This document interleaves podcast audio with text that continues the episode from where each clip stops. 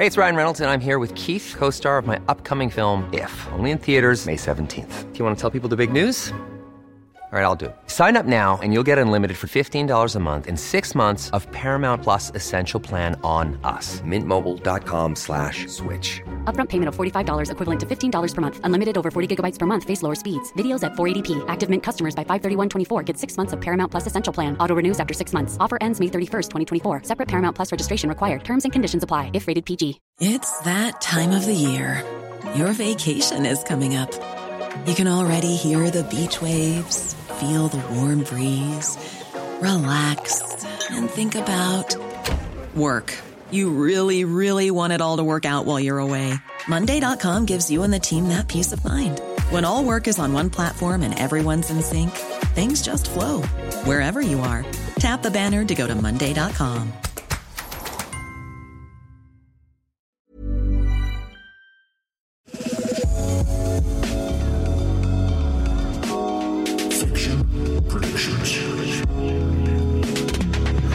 Welcome to Fiction Predictions from Mashable. I'm Sam. And I'm Nick.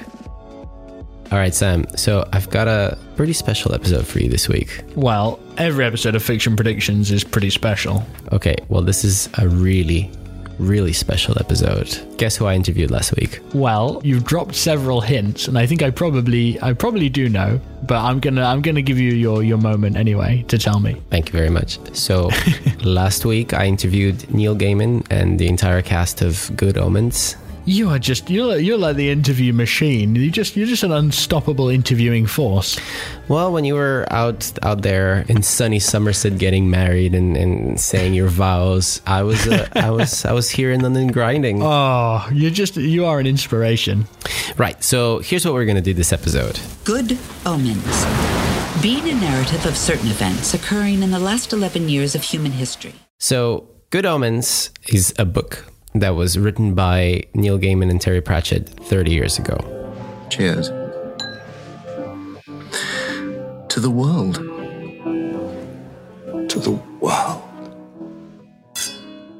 What really fascinated me about this book is its satirical foresight. It's what makes it so timeless, and it's also what makes the release of the TV show today so apt and relevant. Good Omens was written by two of the greatest and funniest writers of our time, and it was written at a pretty historical moment a moment of denuclearization. A moment political scientists and philosophers and politicians and diplomats were using as a blueprint to dream up a new plan for a new international community. And Gaiman and Pratchett questioned this idealism. They questioned our gullible desires to show that actually plans never really seem to work out the way that they're intended to. You, you keep talking about the great plan. Aziraphale, maybe you should just keep your mouth shut. One thing I'm not clear on is that the ineffable plan? And today, we're living in a world of quicksand and chaos. From climate change to political instability in unexpected places, like dormant volcanoes becoming active again. And we've become obsessed with the concept of the apocalypse. The great plan! It is written, there shall be a world, and it shall last for 6,000 years and end in fire and flame. Yes, yes, that, that sounds like the great plan. Just wondering, is that the ineffable plan as well? It's taken over our culture and to some extent the identity of the millennial generation. You know, the fear of time running out to save the planet. So, in part one of this episode, I talked to Neil about this idea of the impending crisis and how something that was written three decades ago anticipated quite a few of the details about the directionless chaos we find ourselves in today. You don't know. Yeah, well, um, it'd be a pity if, if you thought you were doing what the Great Plan said, but you were actually going directly against God's ineffable plan. Then, in part two, I'll take a step further to talk to you about the role children in Good Omens play in a world run by out of touch bureaucrats. You're going to burn all this away. Why? Because some adults muck things up. That's a reason to fix it, not destroy it. The narrative prepares us for a biblical apocalypse, where heaven and hell are portrayed as inhabiting the same skyscraper. Heaven has the best offices at the top, and hell, the leaky basement. It's a world of absolute division and polarization. I am an angel, you are a demon. We're hereditary enemies. Get thee behind me, foul fiend. After you. And it's the children who are the bearers of common sense. Today, it holds a particular resonance to Greta Thunberg and an entire generation of teenagers that she's inspired across the world to stand up to world leaders and demand answers about how we're all going to solve the problem of climate change. We have gathered here today. We have we share a common goal. We want a future. Is that too much to ask for? Okay, so our story starts with Neil and I sitting on a couch here in Soho, talking about the impending doom of the human race. That is the way all good stories should start.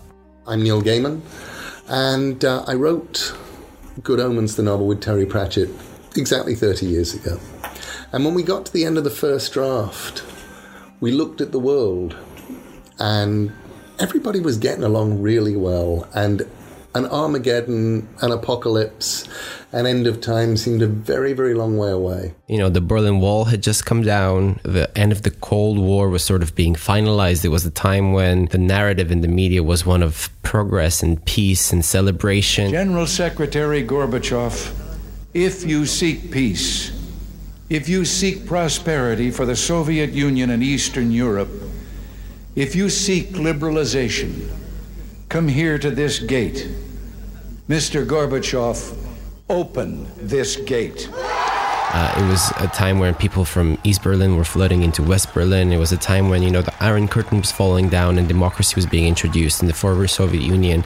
It was a time of hope. And it was a time when, you know, political scientists and mass, both um, in America and in Europe, were writing about uh, the first time that the world was no longer divided between a binary of you know evil and good or between democracy and communism or capitalism and socialism um, it was the first time that basically nuclear war didn't seem so imminent. Mr gorbachev tear down this wall.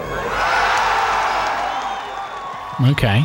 And good omens plays with that um, reality in a very interesting way. And one of the first things that Neil said when we talked is it was a time when it was almost hard to convince people that an apocalypse could be coming because everybody seemed to get along so well that to write a book about an impending apocalypse seemed almost unnatural because it seemed somewhat unbelievable.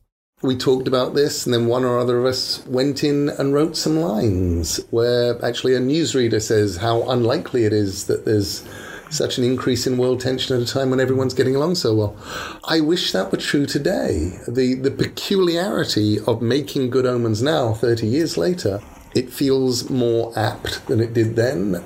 Somebody said to me, So, what did you have to update in the way of Armageddon? And, and it's like, nothing. I, all of the issues that we were talking about 30 years ago that may have felt a little bit fringy then rainforests, climate change, whales, and increase in, in international tension, and the idea that sorting things out with war is a really bad idea because people get killed. That stuff is just as fresh and rather more important than it was then, I think, because we've come 30 years down the road and haven't fixed anything in the last 30 years, popular culture has completely been engulfed with the sensation of an impending doom. And, you know, as part of the millennial generation, this is one of the basic tenets of our existential crisis that the world will not be able to survive by the time we're supposed to have kids of our own. Neil spoke to me at length about why the TV adaptation of Good Omens is out right now. In this moment of global panic and hunger for dystopian entertainment, he finds it relevant because the book got the trajectory right, but he also talks about the role Terry Pratchett had too. Well, I was going to say that's the biggest difference for me writing the book and writing the script was Terry Pratchett. When I wrote the book, if I got stuck, I'd send what I'd done over to Terry Pratchett because this was a long time ago. I would record it onto floppy disk, put it in an envelope, and post it off to Terry. And if I got stuck, I'd call Terry. If I did something clever, I'd call Terry. Every day, Terry and I would talk for maybe an hour or two, plotting the book, throwing jokes at each other, going, What about this? What about that? It was basically Terry Pratchett's dying wish for this to be turned into a TV show. I started it the week after Terry's funeral, um, when nothing seemed very funny. And when I'd get stuck, I would miss Terry. When I do something clever and I'd fin- figure something out. And I, would go, oh, that's how I would miss Terry because I'd want to ring him up and say, okay, I fixed it. Oh, you're not there. So he was really driven to, to begin work on it by, by that Yeah. happening. And Okay. the thing that I find most bizarre and interesting out of all this is neither Neil or Terry could have anticipated back in 1989 how right they would be today. you know, I get asked a lot about my fiction. You know, it's it's like with Sandman. How does it feel so contemporary? It's a thirty-year-old graphic novel, and yet your attitudes to, you know, LGBT people, to all of these social issues. This is incredibly contemporary. Or, or you know, Good Omens, where people are saying, "How did you get it so right?" 30 years ago that it feels more contemporary now. And I, I, I point to the one line in the book which feels dated, which is the one that Terry and I inserted at some point between the first and the second draft, where newsreader says, you know, this, this increase in international tensions seems very unlikely right now because everyone's getting along so well. And that line does feel dated and doesn't feel like it's about now.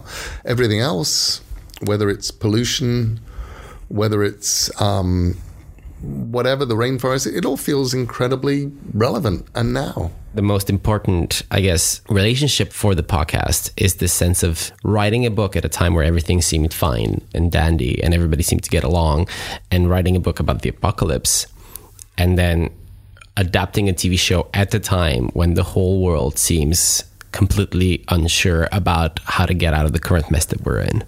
Yeah, well, the, the question that's immediately like popped into my head is it, the way you described it. Then it makes it sound like a kind of almost a bit of a fluke, like an accidental prediction almost. But I guess what I'm interested in, and hopefully what we'll dig into uh, over the course of the interviews, is was it actually an accidental prediction, or is did they predict things because of I don't know some kind of knowledge or perhaps some kind of understanding of human nature? Well, Uh, fire away, guys. it's actually funny that you should ask that because it's something that kept popping up Who's excited? I am. when I was uh, chatting to the cast about Good Omens. I hope that's what people take away from the from the whole story. I think that's definitely what Neil and Terry int- intended. So that's Jon Hamm, who plays the rather irritable and very condescending Archangel Gabriel in Good Omens. You know, they wrote this in a post Cold War world where everything was finally fixed. We were at peace. There was no Cold War. We were going to blow each other up. It was all it was all fine. It was all perfect. What could go wrong? it's kind of that thing. Like we're always going to fuck it up.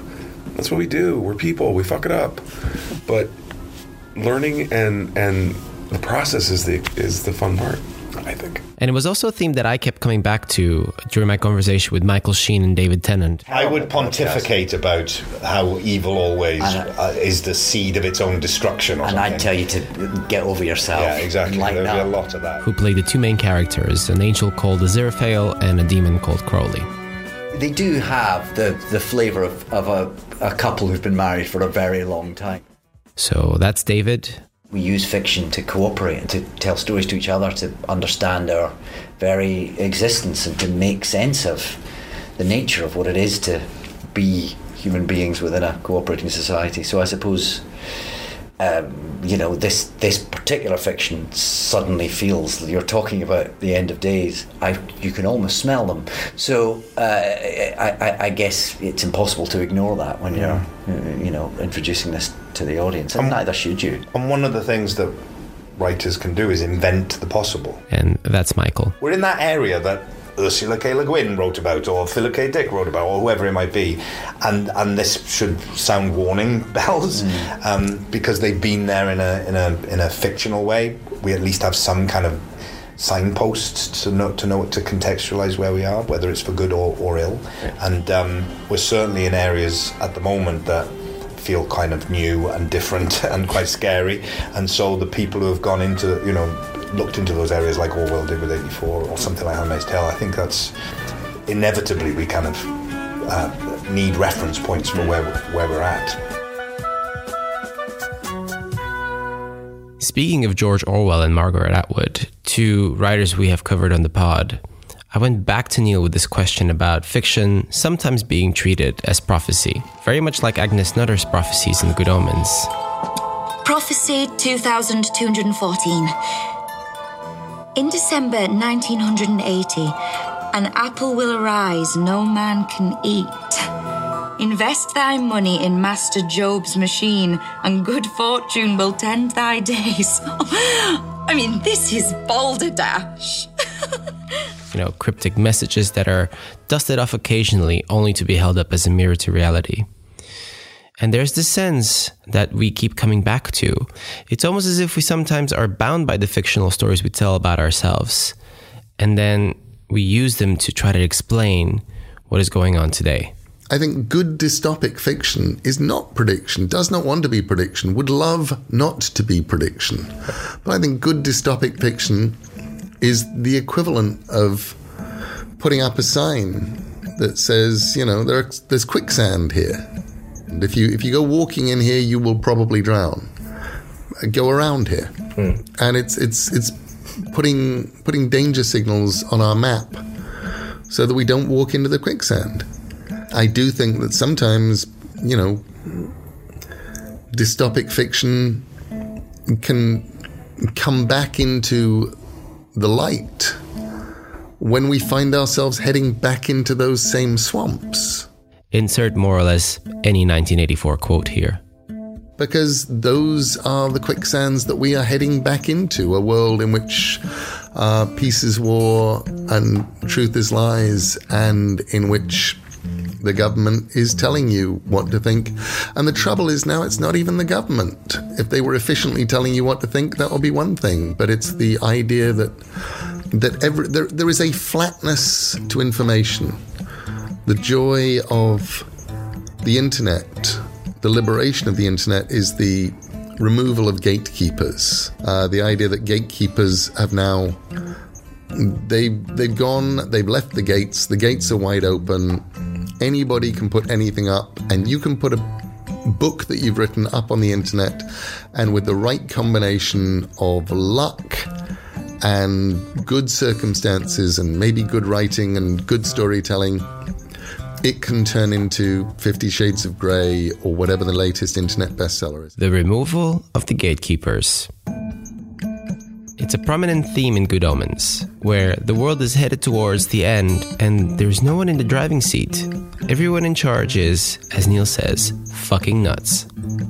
You can you can sit in your room and decide that climate change uh, was invented to stop American science by the Chinese or by Jews or by ducks. Ducks.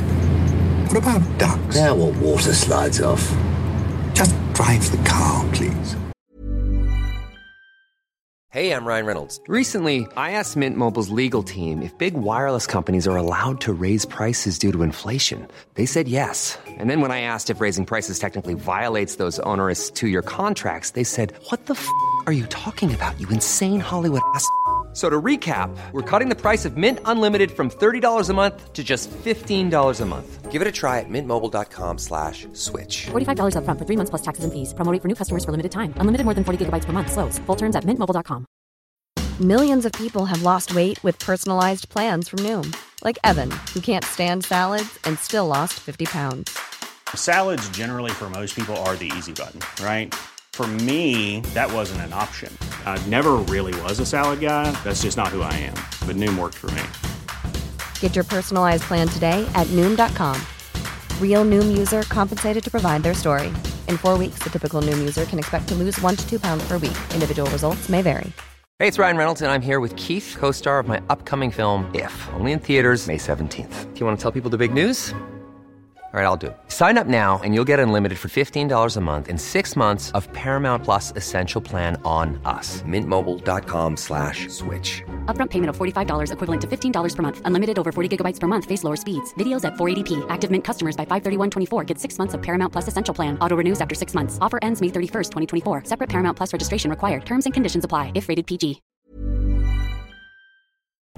And you can put that out into the world and it has the same amount of credibility that a statement in New Scientist would have on climate change.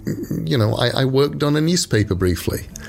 You learned to recognize the home produced books with their random capital letters, um, the letters from mad people with flat earthy theories, whatever. The fact that now we have serious flat earthers, um, as far as I'm concerned, is just just yeah, absolutely we do because all information is equal when perceived because it comes in on the same screen. Mm. From the bottom up as well, with no particular alter. Yeah, there's, there are no gatekeepers. There's nobody there telling you Yeah. that, by the way, you know, this article about evil Jewish ducks being responsible for climate change, Right.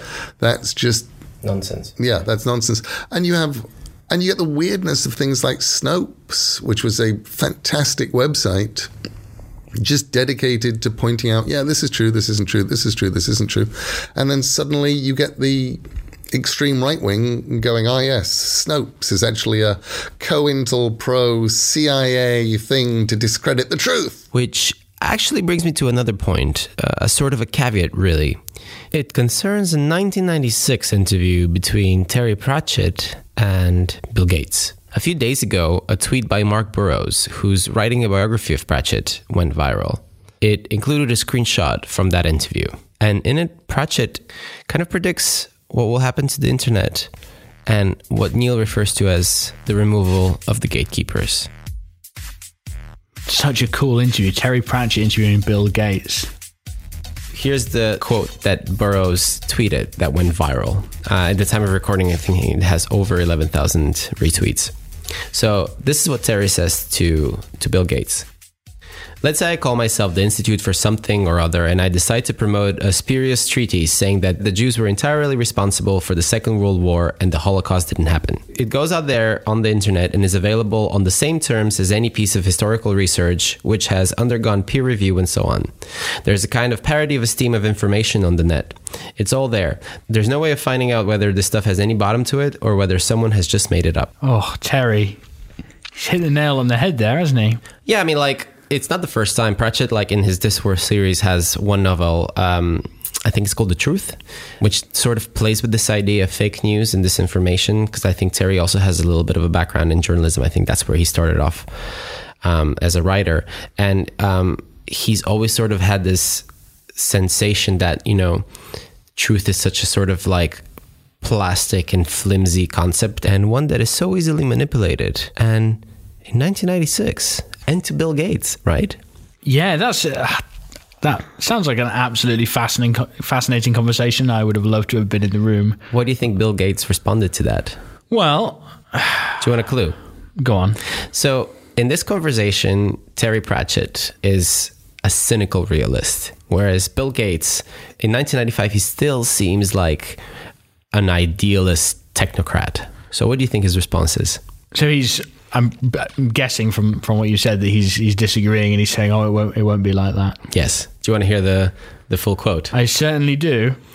Electronics gives us a way of classifying things.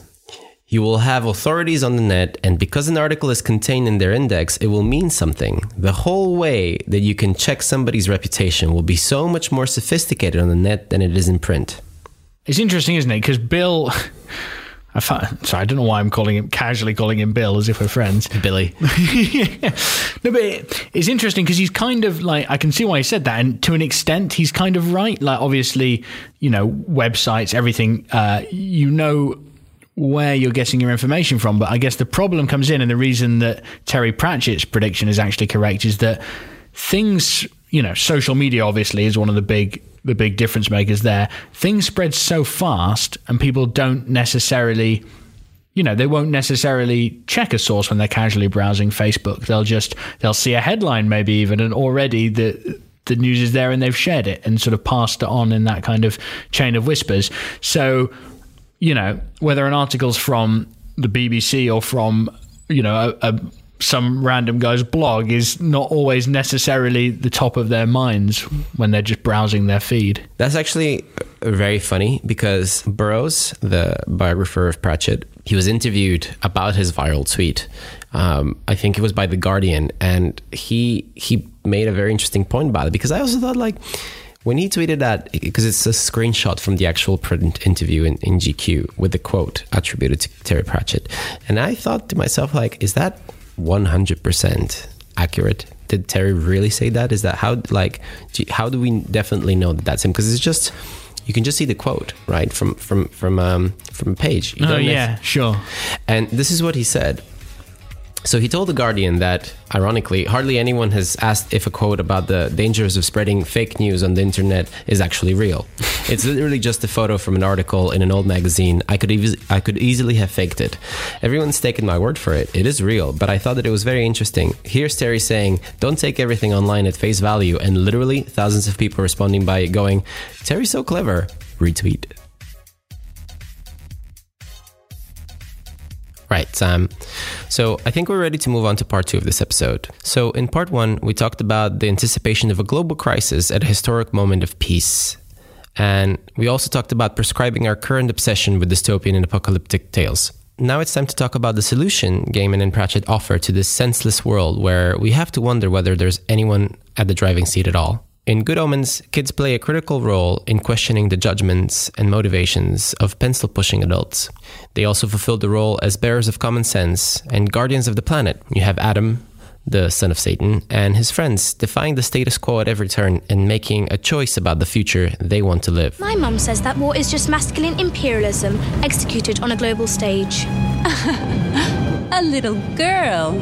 I believe in peace, bitch. This is really relevant to the world today because I believe in a clean world. well, of Greta Thunberg, you know, the 16 year old climate change activist who, over the past few months, has met with world leaders and demanded answers. Did you hear me? Yes. Is my English okay? Yes. Because I'm beginning to wonder. about how we're going to face one of the biggest challenges in human history. It's a watershed moment about who's allowed to ask questions on the world stage, and it's also a watershed moment about the young generation fighting for their right to a future.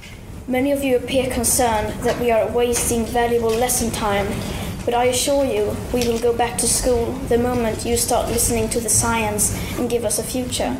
Is that really too much to ask? This is the part where Neil Gaiman and Terry Pratchett reserve for hope in their novel. And that's where we're going to finish off our conversation today. What I liked about writing Good Omens with Terry Pratchett, what I liked about writing the TV version alone, what I liked about making it, was going back over and over to the idea that the great tragedies and the great triumphs of humanity are both caused by the same thing. And it's not by people being fundamentally evil, and it's not by people being fundamentally good. It's by because people are fundamentally people. And that I like to think gives us something to hope for. If there is a good omen, it is the fact that fundamentally people are people. Fundamentally more people are kind than monstrous. Um, people can be led astray. They can be led astray by being told lies. They can be led astray by monstrous governments. I, I remember talking to a uh, girl who'd escaped from North Korea, literally escaped. Um, and she was talking about the fact that in, in North Korea there is no word for freedom. They didn't have a word for that concept and they didn't really have that concept. It wasn't a concept. So you needed to get the concept of uh, to realize that you didn't have this thing.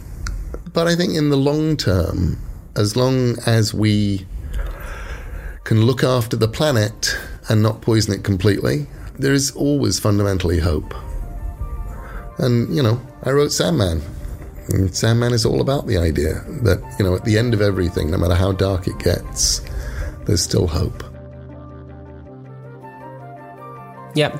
And one, one more thing um, that I thought was very, very interesting is throughout um, Good Omens, you have Adam, who's the son of, of Satan, uh, the Antichrist, and his friends. And throughout the story, they they constantly question, um, you know, the resolve and the reasoning that all of these adults around them have and, and are trying to convince them. And particularly when it comes to the end of the world, it's not a question of the kids being good or being evil. They just treat this whole thing as, as sort of nonsensical.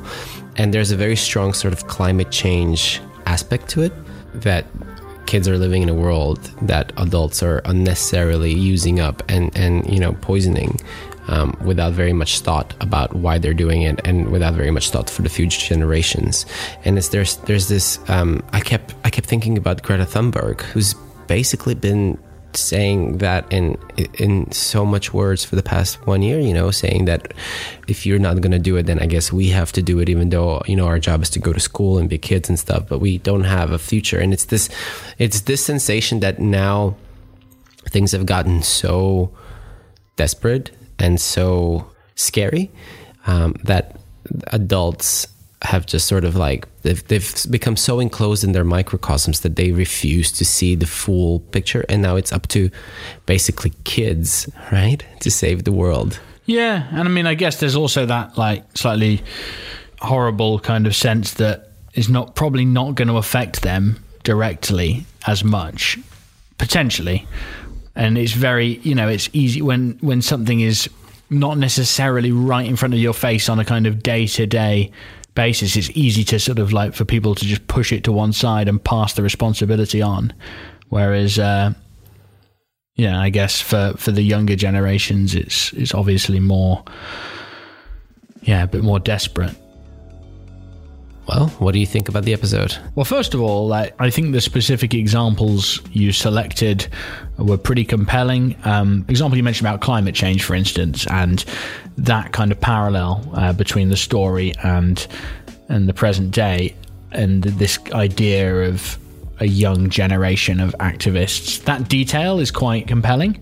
But in general, I mean, I feel like this story works best as an overall like as a just just the overall the full package you know it just i keep coming back to some of the things uh, that neil picked up on and all of the the cast picked up on really. And it was just this idea of how society works and how human beings work and what Jon Hamm said about uh, you, you know like when he was saying well, we're idiots we don't learn from our mistakes. I think all of those things they pointed to and just really the the sort of impressive depiction of human nature is what makes this one stand out to me the most. Yeah, I would agree with that. I also think uh, it's just the timeliness of all of this, very similar to the 1984 episode where the book was written at such a magnitudal time of recent history. You know, one of the very few times where you had sort of you assumed that you had grown-ups at the wheel. You know you had you you you were assuming that the leaders of western countries and the leader the leaders of you know Ru- uh, the Russian Federation were sitting down and they were having legitimate conversations about what to do about you know um, denuclearization about ending the arms race about all these things that people were worried about for 45 years. And it seemed the time with the Berlin Wall falling down that it would be a time of peace and progress. And finally will be at the end of this sort of you know conflict that's been going on for so many decades, right? And Neil Gaiman and Terry Pratchett are satirizing this idea, right? That y- that you can have a perpetual stable period of politicians and leaders and people making the right rational decisions because what is at the center of good omens is you're headed towards the apocalypse and there's nobody at the wheel and what we are faced with in more or less for the last 10 years is you know crisis after crisis. Um, it seems that we don't have any answers to to these new problems that we're facing whether it's you know the things that led to Donald Trump's elections the things that that led to Brexit um, the way that you know all, all the new information coming out about climate change and, and our effect on the planet and the lack of anyone really coming up and stepping up until really, you know, uh, people like Greta Thunberg started sounding the alarm bells, right? It's mm. this idea of just when everybody thought that we were going down the line of progress and, and prosperity, 30 years down the road, it, we could not have been further away from that initial yeah. anticipation. Yeah, that was obviously one of the ideas that they had at the back of their back of their heads, and that's probably one of the reasons that the book has ended up being so kind of timeless because it's yeah it's ultimately about human nature complicated human nature and people making the same mistakes at the end of the day Yeah, I think that's right. Um, I have one final, I guess, little uh, Easter egg that I'd like to mention, and it's, uh, I guess, it will help us lead into the new, uh, into our tenth episode. In the last episode of Good Omens, one of the demons is played by the guest that we're going to have next next week. That is You a know? nice. That's a nice little link up, isn't it? Yeah, uh, I saw I saw Neil uh, post a, a photo on Twitter of him and Andy Hamilton, who's going to be one of two guests next week. I'm Uh, looking forward to next week's episode. Yeah, it's did you, be you good. Plan, you, did you plan it this way? This this little link. No, no, but I, I think it's an interesting link, and I thought that I should I should probably mention it. But yeah, so uh, thanks so much, guys. Uh, as as always, thanks so much for listening. Yeah, thanks so much for tuning in, guys. Um, as always, please, you know, please do leave a rating and or a review on your preferred podcast platform. We, yeah, we really appreciate it. It really helps us out. And uh, yeah, please do feel free to have a chat to us on Twitter if you want. I'm um, I'm at Sam Haysom, and go on, Nick. It's Nikolai underscore Nikolov. Nikolai underscore Nikolov. And the uh, podcast has a Twitter account too, which is at predictions underscore pod. So, yeah, if you have any suggestions for upcoming fiction predictions or if you want to discuss any of the episodes, then please do drop us a tweet. All right, guys. Bye. Bye. Fiction predictions. Fiction Predictions is a Mashable podcast created by Sam Haysom and Nikolai Nikolov. The theme song was composed by Casberg, The artwork was designed by Bob Al-Greene. And this episode was edited by Nick. Selling a little or a lot? Shopify helps you do your thing however you cha-ching. Shopify is the global commerce platform that helps you sell at every stage of your business. From the launch your online shop stage to the first real life store stage, all the way to the did we just hit a million orders stage. Shopify is there to help you grow. Shopify helps you turn browsers into buyers with the internet's best converting checkout. 36% better on average compared to other leading commerce platforms because businesses that grow grow with Shopify. Get a $1 per month trial period at shopify.com/work. shopify.com/work. Planning for your next trip? Elevate your travel style with Quince. Quince has all the jet-setting essentials you'll want for your next getaway, like European linen, premium luggage options, buttery soft Italian leather bags, and so much more. And is all priced at 50 to 80% less than similar brands. Plus, Quince only works with factories that use safe and ethical manufacturing practices. Pack your bags with high-quality essentials you'll be wearing for vacations to come with Quince. Go to quince.com/pack for free shipping and 365-day returns. When you need mealtime inspiration, it's worth shopping Kroger, where you'll find over 30,000 mouthwatering choices that excite your inner foodie. And no matter what tasty choice you make, you'll enjoy our everyday low prices, plus extra ways to save, like digital coupons worth over $600 each week. You can also save up to $1 off per gallon at the pump with fuel points. More savings and more inspiring flavors make shopping Kroger worth it every time. Kroger, fresh for everyone. Fuel restrictions apply.